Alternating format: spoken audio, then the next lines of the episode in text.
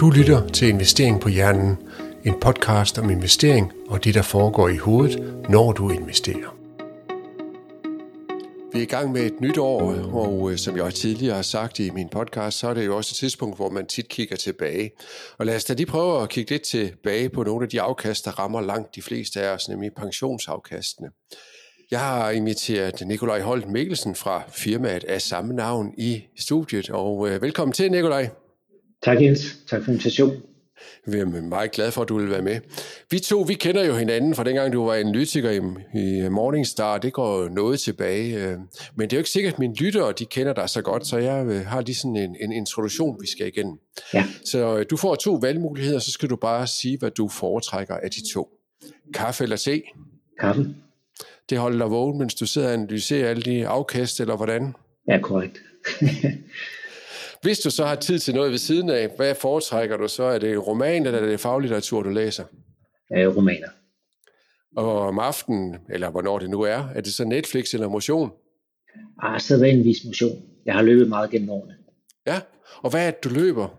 Er det, det er langt, ikke Ja, altså man kan sige, øh, nu er det mest for motions skyld, men, men går vi lige på år tilbage, øh, så har jeg løbet de fleste øh, distancer, øh, alt fra, fra 3.000 meter så op til maraton. Og jeg er vurderet på dit udseende, der er jo ikke så alle høj fedtprocent. Du har garanteret løbet hurtigt. Ja, altså jeg har ligget og, og løbet, kan man sige, øh, det man kalder konkurrenceløb, men øh, man kalder det som top-elite, øh, det er niveauet under øh, de, de allerhurtigste. Men jeg vil sige, øh, selvom det går stærkt, så er springet op til de hurtigste, det, det, er, det er kolossalt. ja, ja, der, det kan jeg, der, ja. Det kan jeg levende forestille mig. Jeg ligger jo så i de næste lag, altså de langsomste, øh, så ingen tvivl om det. Men nu du siger, at du har løbet alle distancerne, altså nu ikke for at fremhæve mig selv, men du gør det alligevel. Jeg har jo løbet en 100 km, kan du også sige, at du har gjort det? Det er jo sædvanligt, når, når man ikke er, er, er rigtig hurtig uh, til, til noget af det, så begynder man på de der ekstreme uh, distancer, som der ikke er nogen, der kan følge med på. Touché, uh, touché, som man siger, ja. Den tager jeg til mig. Hund eller kat? Uh, en lille hund måske. Ja, men du har ikke nogen af delene? Nej, vi har ingen dyr derhjemme, nej. Nej. Uh. Når du selv investerer, hvad vil du så sige, at det er? Det høj eller lav risiko? Om, altså, jeg er jo stadig, selvom jeg nu nærmer mig øh, de, de 50 år, så, så er min investeringshorisont øh, stadig lang. Øh, så, så man skal jo øh, egentlig investere sådan det meste i, i noget, der giver et afkast. Så, så det er nok sådan en, en investeringsportefølje, man vil kalde øh, høj risiko. Ja, og det med risikoprofiler, det kan vi lige vende tilbage til lidt senere jo. Øhm, Helt sikkert. Og når du så øh, har den der høj risiko, er det så øh, enkelte aktier eller, eller investeringsfonde, du gør det i? Nej, altså man kan sige, at øh, nu har jeg jo siddet mange år i Morningstar øh, som, som chefanalytiker og analyseret øh, de her investeringsfonde, hvor man prøver at, at vælge øh, de rigtige enkelte aktier. Og øh, succesraten, den er, den er meget lav. Øh, så så hvis man gerne vil være sikker på at, at få det afkast, man egentlig øh, regner med, så vil det være en god idé at øh, investere bredt i nogle øh, investeringsfonde, øh, hvor man øh, øger sandsynligheden for at, at få det her øh, afkast. Så jeg er ikke øh, til enkelt aktie. Så du gør også det, du siger? Ja, fuldstændig. Ja, det er ikke alle, der gør det, så det er jo meget interessant lige at få afklaret. Du lytter til Investering på Hjernen, Husk at abonnere, så du ikke går glip af et afsnit.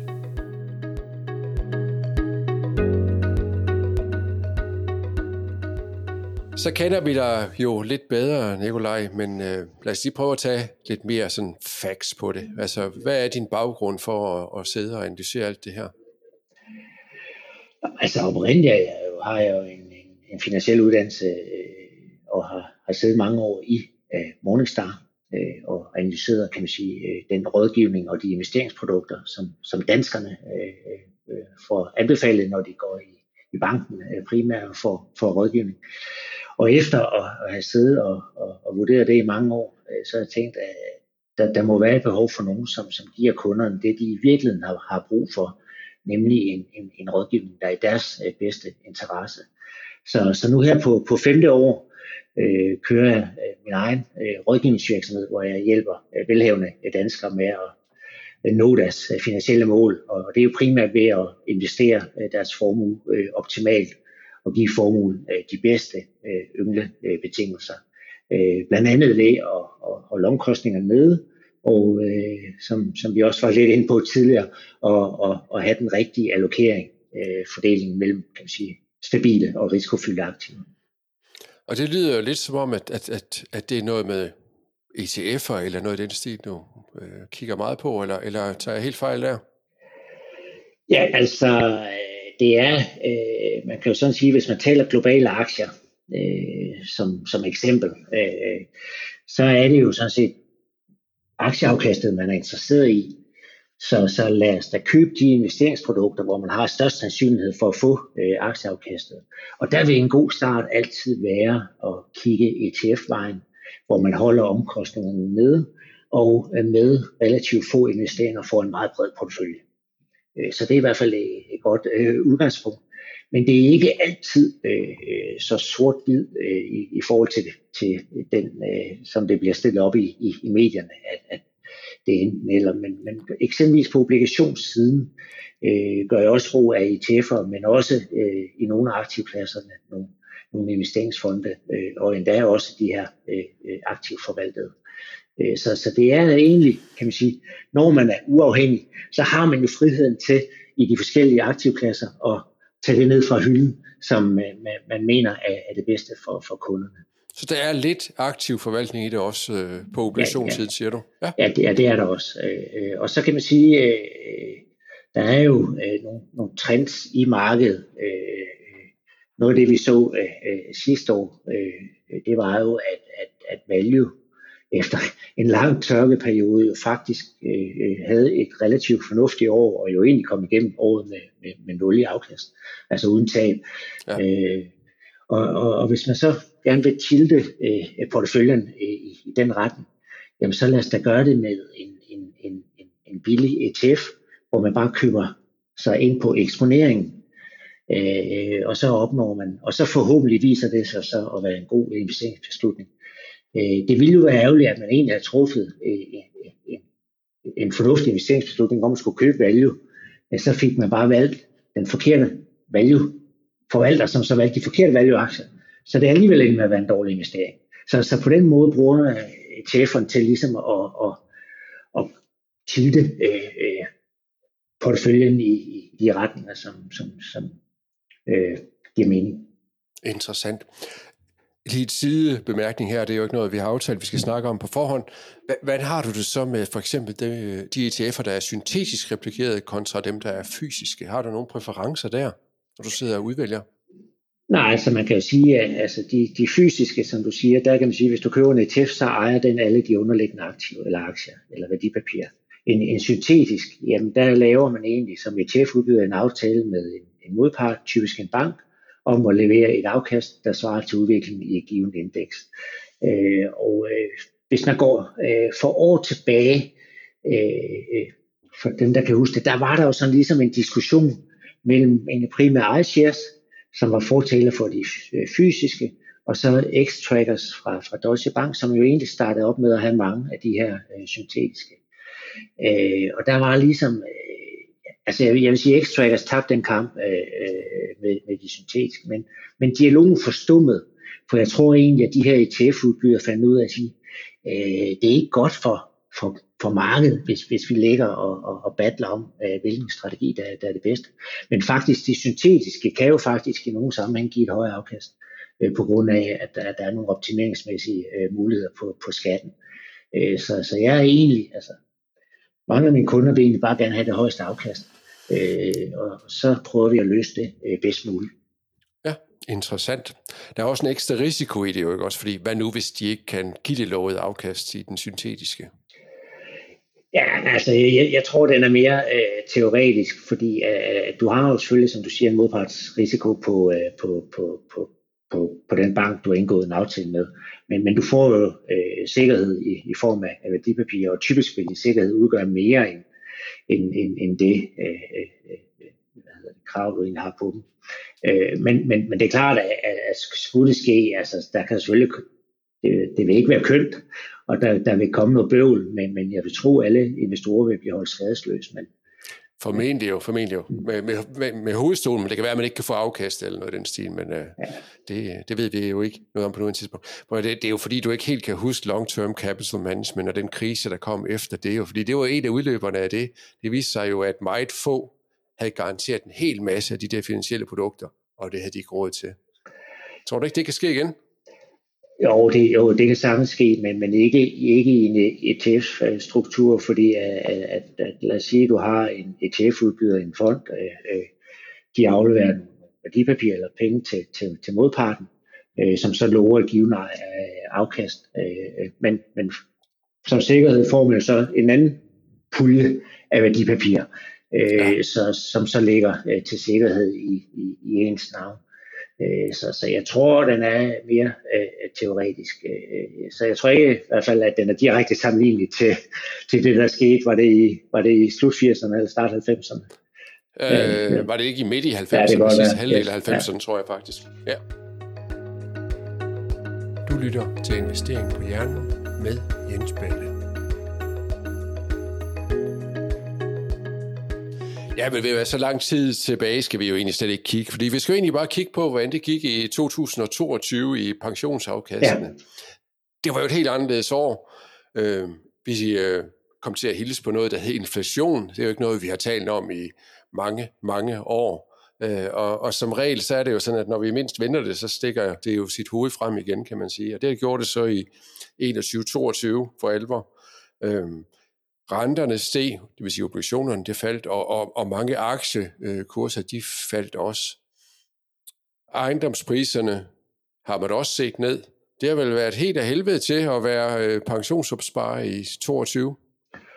Nej, det var ikke, det var ikke et kønt år. Øh, det var det ikke. Øh, og mange hvad hedder det, pensionsinvestorer er jo i, i dag i det, der hedder markedsrente, hvor man jo for tilbage kom fra, fra det, man kaldte gennemsnitsrente, der fik man egentlig bare en kontorente tilskrevet på, på sin, sit depot, øh, uanset, uagtet hvordan det gik, kan man sige, på finansmarkederne. Men nu har man selv markedsrisiko, øh, og 2022 blev, blev første år for, for rigtig mange øh, danskere i markedsrentene, hvor de egentlig for alvor kunne mærke, at der, der tikkede tab ind. Og øh, det, det gennemsnitlige tab var en, en 11 procent. Øh, så Øh, så, så det var en hård omgang, øh, kan man sige. Men, men vi kommer jo så også fra en periode med, øh, kan man sige, meget flotte afkast. Så, så det skal jo også lige ses i, i, i den kontekst, og, og pension er jo, kan man sige, en langsigtet øh, opsparing, og, og for mange jo først penge, der skal bruges om mange år. så, så det betyder ikke, kan man sige, i et længere perspektiv helt så meget. Men, men det, der var lidt usædvanligt sidste år, det var jo, altså, hvor sagde, alle aktivpladser faldt jo. Så, så uanset om du egentlig havde flest obligationer eller flest aktier, jamen så havde du t- øh, nærmest to cifrede øh, tab. Så der er nok mange øh, danskere, som måske, hvis man har valgt en, en konservativ profil, fordi man ikke ønsker de her store tab, eller at man er gået på pension og øh, egentlig måske er begyndt at bruge af pengene, øh, de har nok fået sig en overraskelse over, hvor, hvor, stort tab der egentlig tikkede ind øh, sidste år. Ja, det du mener, det er, at, at, at de troede, de var investeret for Ja, altså obligationer har man jo sådan så... traditionelt øh, egentlig øh, forbundet med at sige, at det er relativt øh, stabilt. Øh, men, men det, der jo øh, viser øh, sidste år, det var, at fordi renten stiger så kraftigt, øh, og der er det her modsatte forhold mellem øh, rente og obligationskurser, jamen så faldt øh, obligationerne i, i værdi. Og, og, og den hast, som altså man kan jo bare, altså hvis man har en, en, en ejendom, og, og kigger på, hvad er det, man, man kunne låne penge til for, for to år siden, kontra i dag, så er der jo sket meget. Øh, og, og det er jo også ja. det, der er slået igennem på, på som opsparer, hvor man jo investerer pengene. Øh, så, så på den måde, dem der havde mange obligationer, de troede nok, at, at porteføljen var mere stabil end, end, end, end 2022 øh, viste. Ja, men, men 10-11 procent i afkast i gennemsnit, det var ja, det, du sagde ikke også. Ja. Øh, ja, hvad, hvad, hvad er spændt så på det? Nå, det er så øh, meget stort. Øh, det går lige fra minus øh, 3,5-4 procent, og så op til øh, minus øh, 15-16 stykker. Øh, så, så, så spredning har været meget stor, øh, øh, selvom øh, på tværs af selskaberne, selvom man kan sige, at alle aktivklasser øh, øh, faldt. Og, øh, og det er jo også fordi, altså, kan man sige, det er jo så hele baduljen, så det er også både dem, der har mange år til pension, og folk, der er gået på pension, og det er høj risiko og lav risiko. Men, men, men det er jo også fordi, at, at selskaberne investerer ikke ens, øh, øh, og, og, og der er jo mange facetter, der spiller ind. Øh, har du kort rentefølsomhed, har du en høj rentefølsomhed, dollaren, nu faldt den godt nok lidt hen mod slutningen af, af året, men, men steg jo generelt øh, er ret kraftigt. Så det er jo heller ikke helt uvæsentligt, om du har afdækket dollaren og, og, og, og de ting, eller hvor meget du så har haft over i, i den her øh, pulje af, af såkaldte alternative investeringer. Så, så ja, altså generelt billede øh, falder over hele linjen, men ret stor spredning på, hvordan øh, pensionsselskaberne og også dermed danskerne egentlig kom igennem året. Og det, og det er jo sådan en, en black box, hvordan det ligger derinde i pensionskasserne, i hvert fald for langt de fleste investorer. De får selvfølgelig nogle nyhedsbrev og så videre, ikke også? Men du har jo kigget lidt nærmere på det, går jeg ud fra, øh, og prøvet at åbne låget ned til kassen og se, hvad der egentlig sker dernede.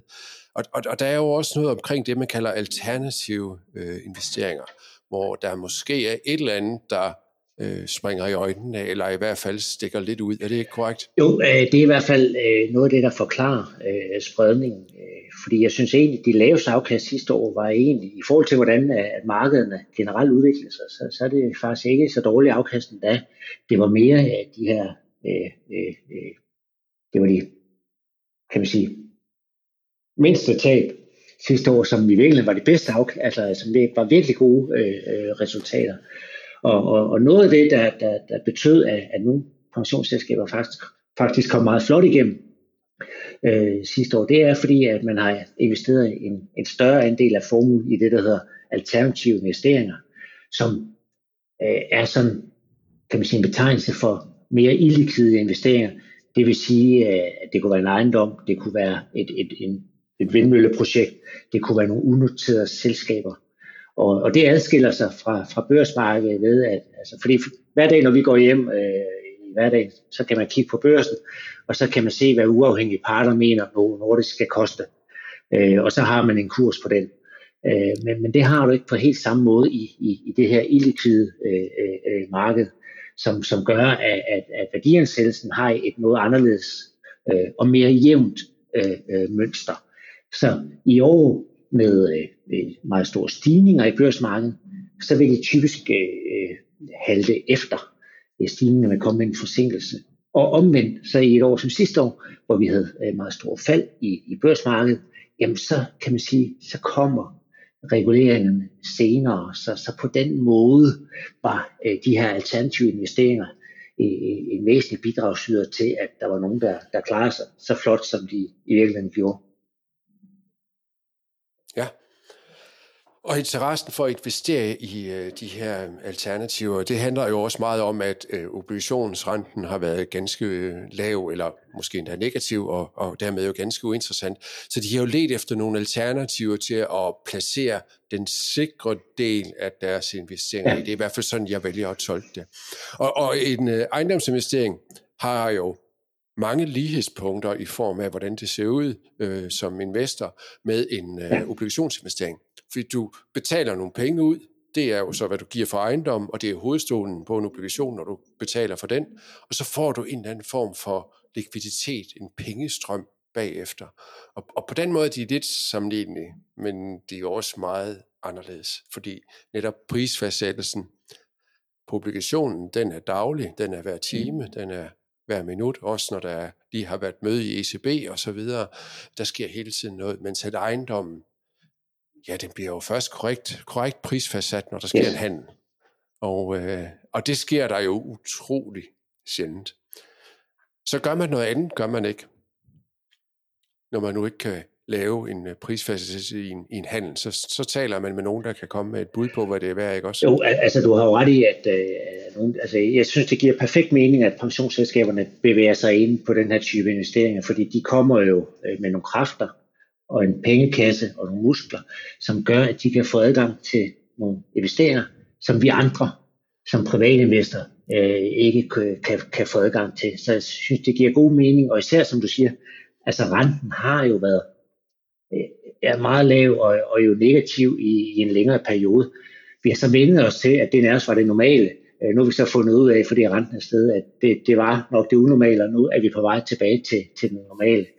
Og, og det er jo derfor, at pensionsselskaberne er begyndt at kigge efter noget, som, som ligesom kan øh, give et, afkast, et fornuftigt afkast, når nu obligationsrenten har, har været så, så lav.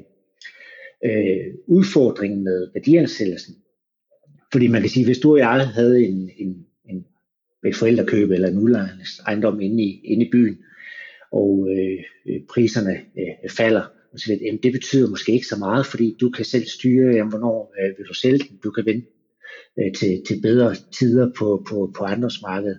Øh, men problemet for, for pensionsselskaberne, det er jo, at øh, hver måned, så kommer der nye indbetalinger. Øh, og det kan også være, at der kommer nye kunder, fordi der, de havde øh, fået nyt job, hvor man så brugte for eksempel øh, øh PFA eller Danica, og så overflytter man sin opsparing øh, til, til det nye selskab. Øh, der er også nogle kunder, der får udbetalinger, øh, fordi du er gået på pension og, og bruger af din pensionsopsparing, eller igen flytter øh, pengene øh, den anden vej, fordi du skifter pensionsselskab. Øh, og så er det jo ikke helt ligegyldigt, hvad værdien er af, af de her ejendomme, fordi ellers vil der jo ske en, en omfordeling af afkast øh, mellem kunderne. Og, Ja, lad os prøve at tage to eksempler på det. Lad os prøve at tage fat i en ny kunde, der kommer ind i en pensionskasse. Så betyder det her jo, at vedkommende giver for meget for de her alternative investeringer, fordi prisen måske er sat for højt? Øh, det, det vil sige, øh, hvis du har en, en ejendom øh, der i, i pensionsselskabet, som måske ikke er nedreguleret og, og bare har et afkast for 2022 på, på 0, øh, men måske i virkeligheden burde være nedskrevet til, til, til minus 10 eller, eller 15, øh, jamen så er det rigtigt, at, at, at så øh, kan man sige, egentlig de nye kunder kommer så til at betale for meget, Øh, og omvendt, hvis der er nogle kunder, der forlader dig, jamen så får de egentlig for meget med. Så det er egentlig, det er egentlig de, de lojale øh, kunder, øh, øh, der, der betaler øh, prisen i, i et scenarie, som, som vi havde øh, sidste år. Og selvfølgelig omvendt øh, i, i, i perioder, hvor, hvor kan man sige, at, at opskrivningerne halter efter. Øh. Har du idéer til emner eller gæster, du gerne vil høre mere om, kan du sende en besked fra hjemmesiden investeringpohjernen.dk. Er der et enormt tal for, hvad de her pensionskasser de har øh, sat i værdierne, i ændringerne i, i 2022? Er, har du et snit på det også, det som du havde på afkast? Om, altså, man kan se, at øh, altså, øh, altså ejendom, som i børsmarkedet er faldet øh, 35-40 øh, procent øh, øh, de gør så brug af noget gearing, så, så lad os trække det ud, så er de måske faldet 20 øh, procent. Øh, der vil sige, at pensionsselskaberne er i gennemsnit kommet ud med et lille minus, øh, 0,8, som jeg lige husker det. så der er jo, der er jo stor gab. Ja. private equity, som jo også er, er sådan, det dækker over, at man køber unoterede selskaber. Ja, de køber sig enten ind i selskaber, eller køber hele ja. selskaber, ja. og så prøver de at modne de virksomheder, og måske sælge dem på et senere tidspunkt. På, på, på, og igen. børsmarkedet på, på selskaber, som er børsnoterede, og som har det som er forretningsområde at købe den type selskaber, jamen, så er de faldet omkring 25 procent. Øh, pensionssektorens private equity investeringer er, er i plus, så også et meget stort gab der, og egentlig også det samme på, på infrastruktur. Så der, så der er nogle store gab der, øh, som, som jo klart så hjælper i, i et år øh, som 2022, hvor alle aktivklasser øh, jo i børsmarkedet øh, øh, falder. Og øh, uden at du skal fornærme nogen, men din baggrund fra Morningstar, hvor du jo har analyseret på folks evne til at være aktiv investor, den indikerer jo, at det her, det kan ikke bare skyldes, at de bare har været hjernedygtige til at ansætte de rigtige forvaltere til at udvælge ejendom og private equity selskaber osv. Det, det er ikke der, vi skal finde forklaringen. Nej, altså jeg, jeg tror på, at de har gode kompetencer øh, til at, at komme med i, i nogle gode investeringer. Øh, og, øh, men, men det, og, og forhåbentlig så kan det over tid øh, øh, ud, altså udmelde sig i, at man får nogle procentpoint ekstra i afkast. Men, men, men i, i et enkelt år, at noget er faldet 25 eller 30 procent, øh, øh, og så lægger man selv i, i, i plus. Øh, som helhed, øh, øh, det, det, det er nok tvivlsomt, at det er lige præcis af, af, af de evner. Så jeg tror mere, det er den her forskel i, i værdiansættelsen, at du har uafhængige parter i, i, i børsmarkedet, som hver dag bliver enige om, hvad, hvad skal tingene koste. Og så har du nogle, nogle illikvide investeringer, hvor, hvor, hvor der ikke lige er nogen, der hver dag vurderer, hvad, hvad tingene skal koste. Og jeg, øh, jeg siger ikke, at det er nemt øh, lige at, at, at løse det, men, men man skylder jo, kan man sige, sine kunder øh, og, og gøre øh, det bedste for, at, at, at værdien af den her type investeringer også afspejler markedsprisen. Ja. Der er jo også noget med, at sådan nogle investorer, altså dem på børsmarkedet, de kan jo godt nogle gange have det med at overshoot eller, eller undershoot. Det kalder man så vist også overshoot, når det går nedad. Altså man, man overdriver øh, de negative og de positive konsekvenser. Så det kan jo godt være, altså var det ikke Lykketoft, øh, der kaldte dem hissige ja. finanskællinger, at, at, at, at sandheden ligger ja, et eller andet sted imellem. Det er meget enig, altså. Ikke også? Ja. Men, men har vi ikke en vagthund, der holder øje med det? Altså udover dig, naturligvis. Men, men findes der ikke også en officiel myndighed? Er det ikke noget, Finanstilsynet øh, skal kigge jo, på? Jo, og det er jo noget, det har været fokusområde øh, for øh, Finanstilsynet, og øh, deres øh, holdning er jo sådan set meget klar. Og det er, at værdierne skal jo opgøre, eller aktiverne skal opgøres til markedsprisen. Øh, øh, mm. så, så det er jo også svært at sidde her, og at vi to bliver enige om at sige, at det er jo ikke markedsprisen, de er opgjort til, fordi at, at, at, at det, det siger loven jo. øh, Øh, via, med, med, med finanstilsynet i spidsen, at det skal de jo være. Øh, så, så, øh, så man kan jo bare øh, konstatere og sige, at, at, øh, at øh, det var i hvert fald noget af det, der gjorde, at, at, at selskaber som Pension Danmark, Industriens Pension og, og Sampension jo øh, klarer sig så relativt set godt sidste år. Øh, fordi det var altså det var meget flotte øh, afkast i et, i et vanskeligt øh, investeringsår. Og det er, jo, det er jo svært at gøre noget ved som investor, fordi altså, man kunne selvfølgelig tage udgangspunkt i det der, som vi inden for finans kalder return to mean. Så hvis man nu er i et af de steder, der havde lave, nej, de havde de bedste afkast, det var egentlig det, man skulle sige, men, men så små negative afkast, så kunne man jo overveje at skifte til nogle af dem med, med minus 17, eller hvad? Ja, altså, øh, ja, ja det kunne være fristende. Øh, Øh, dog er det jo sådan, at for, for rigtig mange danskere, så er, er pensionsopsparing jo knyttet op på ens ansættelsesforhold. Og det vil sige, at man kan ikke bare øh, øh, flytte øh, sin pensionsopsparing rundt øh, mellem de forskellige øh, øh, selskaber. Og, og nogle af dem er, er jo også overenskomst, overenskomstbaseret, øh, så, så der er pengene jo ligesom, de, de skal ligge der. De er men, men, men, men altså, du har jo ret i, at, at man kan jo ikke både undgå nedskrivninger i, i, i dårlige markeder, og så få opskrivningerne i, i de gode tider. Så selvfølgelig lidt afhængig af, hvordan øh, finansmarkedet kommer til at arte sig i, i år. Men, men lad os nu sige, altså nu ved vi jo sådan obligationer, fordi renten er stedet, så begynder de jo faktisk at, at, at give et, et, et OK afkast igen.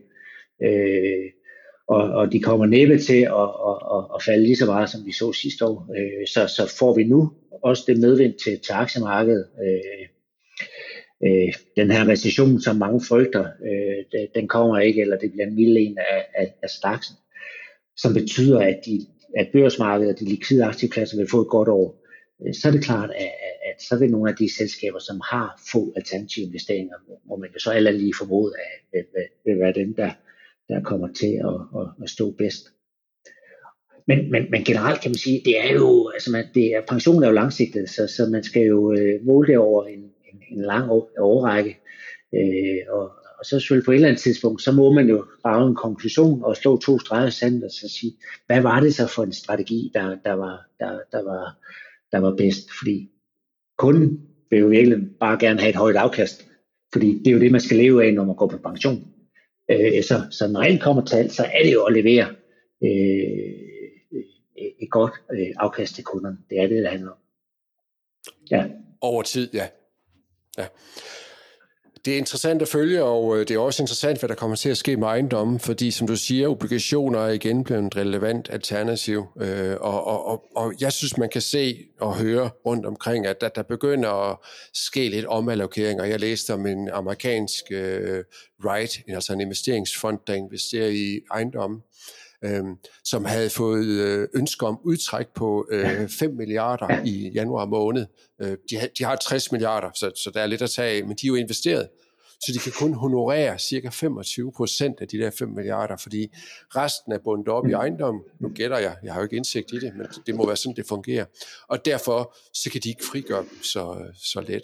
Og det, det indikerer jo, at der er nogen, der vil til at investere anderledes. Måske er det obligationen, der kommer ind. Nå, men det giver jo perfekt mening, fordi at, at selvfølgelig lidt afhængig af, hvis vi tager ejendom, øh, ejendomstype, så kan man sige, en ejendom, der bare er i drift, øh, det kunne være en udlejningsejendom, beboelse, der kan du få et direkte afkast øh, på, på måske 3-4 procent.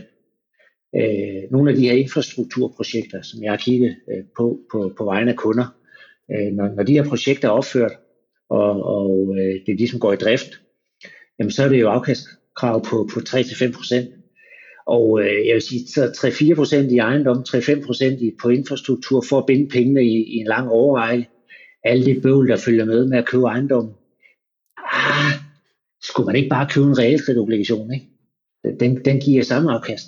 Og, og hvis du fortryder, ja. jamen så, så kan du sælge den i morgen. Øh, så, så på den måde øh, bliver, bliver øh, den her type investeringer jo, jo udfordret. Fordi at, at at alternativerne fremstår jo lige pludselig langt mere attraktive, end de har gjort i mange år. Ja.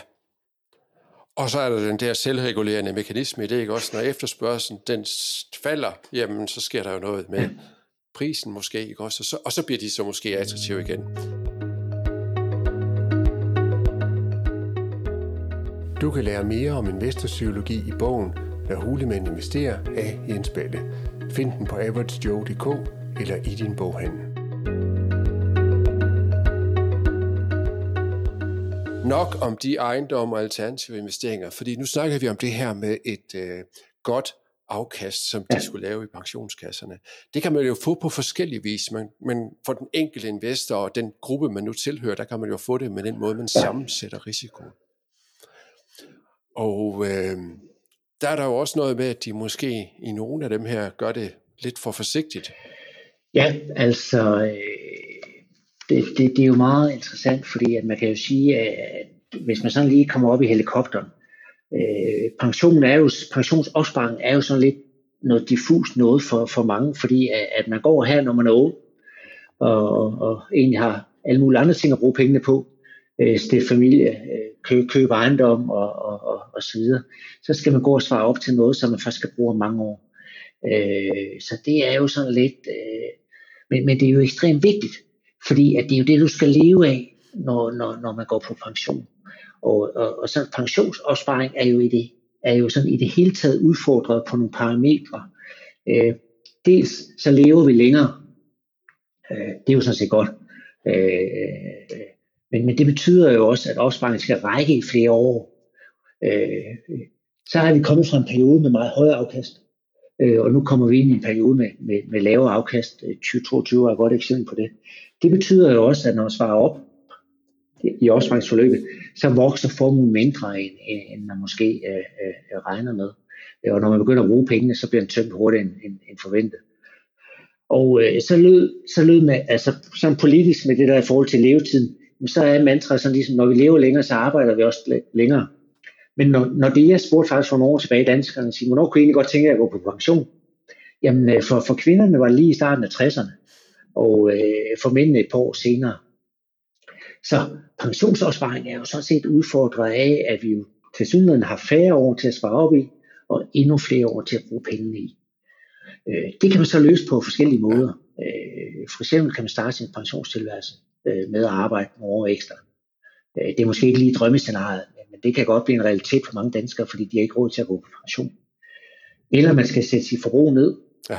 Øh, så i stedet for øh, Maldiverne, så bliver det øh, Maribor eller, eller et eller andet andet øh, knap så eksotisk. Øh, og ellers skal man jo så bare håbe på, at, at, at man, man stiller skoene nogenlunde øh, øh, øh, samtidig med, at, at pengene slipper op. Øh, så det er jo ikke sådan nogle rigtig gode scenarier. Men det man kan gøre, øh, og det er jo i hvert fald øh, at øh, sammensætte sin pensionsopsparing på en måde, som gør, at man får et højt forventet afkast så den egentlig har de bedste betingelser i, i både opsparingsforløbet og nedsparingsforløbet.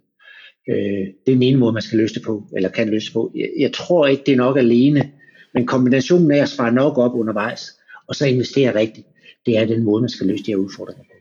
Og, og, og der har du ret i, at når man så kigger på, ja. på og siger, okay, øh, jeg har øh, 30 år til, til, til pension, øh, jeg er moderat øh, øh, risiko, og der kan man så se, at, at den øh, gennemsnitlige øh, hvad hedder det, øh, aktieandel, øh, det er så, øh, skal jeg prøve at se her, det er cirka øh, 70 øh, procent, øh, og man har stadig en, en hel del øh, obligationer øh, på sit øh, øh, pensionsdepot. Øh, og så kan man sige, ah, når vi nu over tid tror, at aktien giver et højere afkast, øh, skulle vi så ikke investere øh, det meste af vores opsparing øh, i, i det, der giver et højt forventet afkast?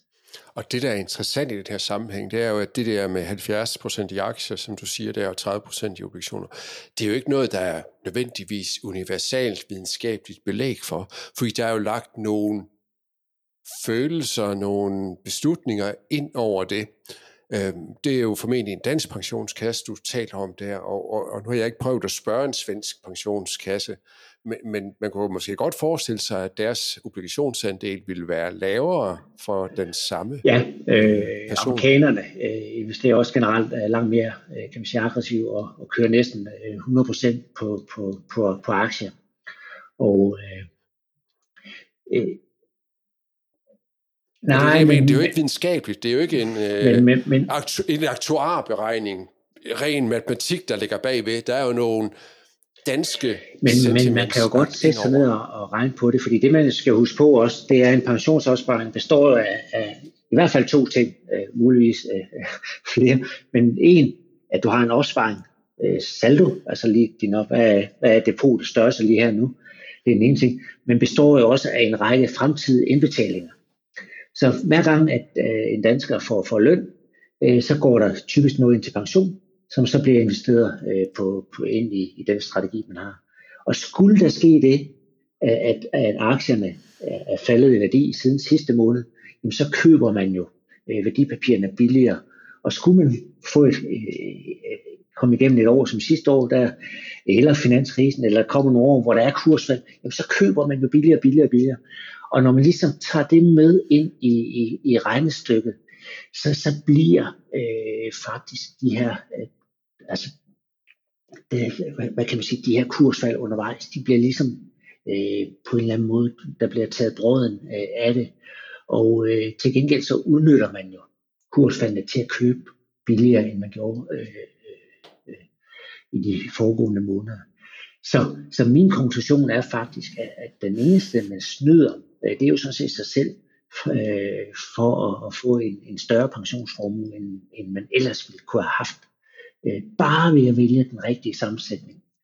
Øh, og, og, og, ja, og det er, det er ikke kun upside, man går glip af, fordi at, at i hele opsparingsforløbet med indbetalinger og tidshorisont og så videre, jamen de her worst case scenarier, man, hvis man regner på dem, jamen kører du med flest aktier eller flest obligationer, jamen det værst tænkelige scenarie, jamen der står du sådan set med den samme øh, mængde penge på kistebunden.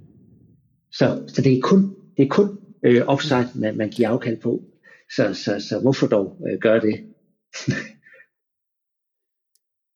Og der sker også en eller anden regulering. Jo nu, det var en, for, der havde 30 år til, op, eller til pensionen, du, du talte om der, ikke også? Og, og, og i takt med, at man kommer tættere på den alder, så bliver aktien ja, altså fordi det, ja, ja, altså pensionsselskaberne har jo selvfølgelig tænkt sig om, det, det, er jo, det er jo dygtige folk, øh, så, så det er klart, at, at mange af pensionsprodukterne i dag øh, tilbyder jo en, en gradvis reduktion af øh, risikoen øh, i, i takt med, at man nærmer sig pensionsalderen. Så selvom man egentlig er ung og har valgt at sige, at jeg vil gerne have, have flest aktier, så er det ikke sådan, at du rammer øh, pensionstidspunktet der som 70 år, øh, og så ligger med, med 100% i aktier. Så, så de har stille og roligt øh, øh, trappet øh, ned for dig. Men, men man skal jo huske på, at, at selv når du går på pension, så har du stadig en investeringshorisont på måske 20 år. Øh, Præcis, du tager ordene ud af munden på mig, Nikolaj, fordi altså, det kan godt være, at man skal få pension om fem ja, år, ja, ja. men nogle af pengene skal man jo ja, faktisk bruge om ja. 30 år alt, det er rigtigt. Øh, så, så jeg mener altså en, en, en pensionsportefølje på, på afsparings, eller pensionstidspunktet kan sådan set godt indeholde 50% i aktien. Øh, fordi det, som gør, at du stadig har nogle gode forudsætninger for at få et afkast af din opsparing i, i, i udbetalingsforløbet. Ja. Har du idéer til emner eller gæster, du gerne vil høre mere om, kan du sende en besked fra hjemmesiden investeringpohjernen.dk. Interessant input, og øh, det er jo også noget, som, som jeg selv øh, tror meget på, og det er selvfølgelig også derfor, jeg synes, det er interessant. Det hedder confirmation bias i min verden, øh, hvor man finder nogen, der er enige med en selv, og så er man alle glade. Det er jo dejligt. Men, men, men det er jo så også øh, noget, man kan se ude i virkeligheden. Øh, som rådgiver har du måske også nogle gange interesse i, og at kunden ikke tager for stor risiko, fordi du risikerer jo, at der kommer det de der dårlige år, og så siger rådgiver, eller kunden til rådgiveren, du er da dum, så finder de en anden rådgiver. Ikke? hvis du derimod ligger inde i midten hele tiden, så sker det måske ikke. Øh, så der er også noget rådgiver bias i det. Men øh, til alle lytterne, pas på med at have for lav risiko. Risiko belønnes over tid. Min erfaring det er, at dumdristighed, det belønnes ikke, men det er heller ikke det samme som at tage mere risiko. Det var spændende at tale med dig omkring afkast og, og risiko, Nikolaj. Vi har lige et par enkelte punkter, inden at øh, jeg er færdig med dig. Din egen bedste og dårligste investering, hvad har det været? Og jeg tror, altså når man har investeret mange år og, og været med i, i, i, gennem mange år, så, så tror jeg altid, man har haft en aktie øh, eller to, som, som både klarer sig godt og, og, og skidt. Og, og jeg husker, der for mange år tilbage, at der var et dansk selskab, der hed eData, og øh, det eksisterer meget bekendt ikke længere, og, og det var nok, fordi det var en, en knap så god investering. Øh, ja, gode investeringer. Altså, ja, der under finanskrisen var der et amerikansk øh, casino virksomhed, der hedder Las Vegas Sands, øh, som kom meget langt ned i kurs, og, og der dristede jeg mig til at købe den, øh, og det, det blev belønnet sig. Men, men altså ellers kan man sige, øh, huset derhjemme har, har også været en meget god investering, så, så ja, der overrasker du mig jo øh, vildt meget, Nikolaj, fordi det, det viser sig simpelthen, der ligger en, en tidligere aktiv investor gemt ind i dig. Hvem skulle have troet det?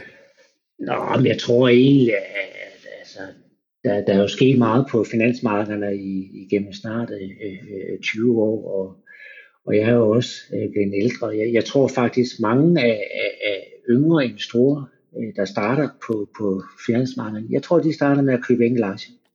Det tror jeg, du har og, øh, fuldstændig ret i. Så, så, så stille og roligt øh, ned ad vejen, øh, så bliver de klogere øh, i, i takt med, at de finder ud af, at det, det var måske ikke øh, den rigtige måde at, at investere på. Learning by doing er der noget, der hedder. Det er så negativt her, ikke også? Altså, man lærer, ja, ja. ja, trial and error, ja, mm. præcis. Så det kan være, at uh, New Deal Invest det ender med at være en passiv investeringsforening. Vi går hastigt videre efter den lille frække kommentar fra podcast-ejeren. Det må man gerne på sådan et medie. Bedste bog om investering eller investorpsykologi. En god anbefaling, som vi kan give videre til lytterne.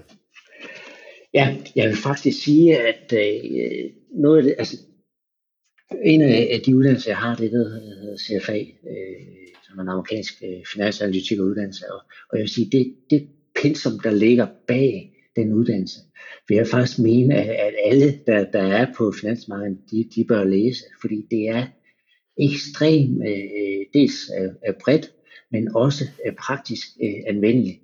Øh, så, så modsat øh, nogle af, af, af de timer, man, man, kan, man kan have inde på, på Handelshøjskolen, så, så bliver det meget praktisk orienteret. Så, så jeg synes faktisk, at, at sådan en, en gang pensum fra, fra CFA-studiet, det er, det er noget, alle bør, bør øh, læse ved, ved lejlighed. Og hvordan er det, man kommer i gang med det? Er det Finansanalytikerforeningen i Danmark, der udsteder den uddannelse? Ja, de har samarbejdet med uh, CFA Institute i, i USA, men, men i virkeligheden er det jo en, uh, hvad er det, man kalder det, uh, selvuddannelse. Uh, så, så man melder sig til uh, uh, eksamen, uh, og så køber man pensum, og så, uh, sådan i bedste amerikansk stil, så læser man pensum, så går man til eksamen, som i øvrigt så bliver holdt uh, blandt andet i, i, i, i Danmark. Ja. Uh, Øh, og så er der jo alle mulige, så er der nogle forskellige udbydere af, af at man så kan, kan køre nogle øh, øh, manuduktionsprogrammer og, og, og så videre, så man alligevel ved, at når man så kommer til eksamen, så er man sådan forholdsvis øh, øh, vel øh, forberedt. Øh, men, men, men ja, i virkeligheden kan man sagtens øh, købe penge øh, uden det helt store. Og du har også lært noget der, du kan bruge som passiv investor. Det er ikke kun uh, earnings per share og uh, efficiente renter og alt muligt andet. Nej, jeg, den stil, man lærer. jeg vil sige, især, at der er tre øh, levels, og især den sidste er ekstremt meget omkring uh, portefølje management, altså hvordan uh, man sammensætter porteføljer, og hvordan får man det bedste ud af forskellige aktivklasser og, og, og, og så videre. Det er i hvert fald en øh, første gang, at jeg har en så stor anbefaling med øh, på den måde, altså i, i, i kompendie mængde, vil jeg sige. Men, øh, men ja, Nicolaj, altså, du anbefaler simpelthen CFA kom Ja, og, ellers, og ellers, ah, det, er, det, det lyder voldsomt, når du lige stiller det op der, men, men altså, der, der, det er jo øh, delt op i, i sessions og, og, og topics og, og så videre, så man kan jo dykke ned i, i det, man, man, man synes, der, der er relevant for, for en selv. Og så, så bliver det lidt mere øh, overskueligt. Præcis. Vi giver det videre. Vi giver det videre. Så øh, må vi jo håbe, at folk stadigvæk har tid til at lytte til min øh, podcast, og ikke er i gang med deres uddannelse. Nu har du jo lige afsluttet, at du har været aktiv investor engang. Øh, har du et godt råd til dit eget 25-årige jeg omkring investering? Ja, altså faktisk, øh, jeg synes øh, investering, altså det man jo finder ud af, det er, altså det, man skal have et afslappet forhold til det. Øh, du kan ikke styre finansmarkederne, øh, men, men du kan styre, at du har en rigtig strategi, og du kan styre, at du er tro mod din, din, din strategi. Øh, og det, og, og, og altså, finansmarkederne ændrer sig ikke ved, at du kigger på skærmen dagligt eller, eller flere gange om dagen. Og, og så, Gør det ikke? Så, så på en eller anden måde skal man have et afslappet forhold til det. Og det tror jeg faktisk var nemmere for os dengang øh, vi var yngre, Jens, i forhold til, til i dag, fordi dengang havde vi jo ikke de sociale medier, og så videre. I dag er der jo tonsvis af, af, af forskellige øh, såkaldte eksperter, der er aktieklubber, og det ene og det andet, som, som ligesom prøver hele tiden at skærpe til, at, at man skal gøre et eller andet i forhold til sine investeringer. Og, og, og den rigtige måde at investere på, er jo faktisk ofte ikke at gøre noget. Så, så egentlig, altså... Man skal lige huske at gøre noget først, og så skal man ikke gøre noget. Nå, man, man, man kan sige, at det er jo din strategi. Det, det er jo det benarbejde i at lægge strategien, finde de rigtige byggeklodser og, og så videre. Det er jo den, der skal gøre, at du kommer igennem den turbulens, der uundgåeligt vil komme øh, undervejs, og som gør, at man forhåbentlig øh, når sin, sin finansielle mål. Mere end at man, åh, hvilken aktie har du købt, og hvad har du solgt, og, og der kan man sige, det, det, det tror jeg, altså den mængde af information og, og, og så videre, man kan finde i dag, ikke? Ja. Som, som opfordrer til, at man skal gøre noget. Og det sjove det er jo, at nogen, de burde jo som noget positivt, altså aldrig har finansiel information været mere tilgængeligt, vel? Altså, mm. øhm, og finansielle udbydere siger, øh, online priser, altså øh, helt assurførte priser og nyheder, øh, du skal være kunde hos os, og ja. i virkeligheden er det måske ikke så godt. Jamen, øh, det giver vi videre. Øhm, jeg vil så øh, sende dig min øh, investering på Hjernekoppen, så du kan sidde skønt, og, skønt, det er jeg og, til. Og, og nyde, at du ikke behøver at kigge på de finansielle markeder, selvom det er det, du arbejder med. Øhm, tusind tak, fordi du vil være med, Nikolaj. Jeg håber, ja, at vi kan, tak, fordi du er vi kan snakkes ved en anden gang. Der sker jo af til noget inden for, for din verden også. Absolut, lige over. Tak for nu. Ja, selv tak. Du har lyttet til Investering på Hjernen. Mit navn er Jens Balle, og denne episode var redigeret af Emil Mantai. thank you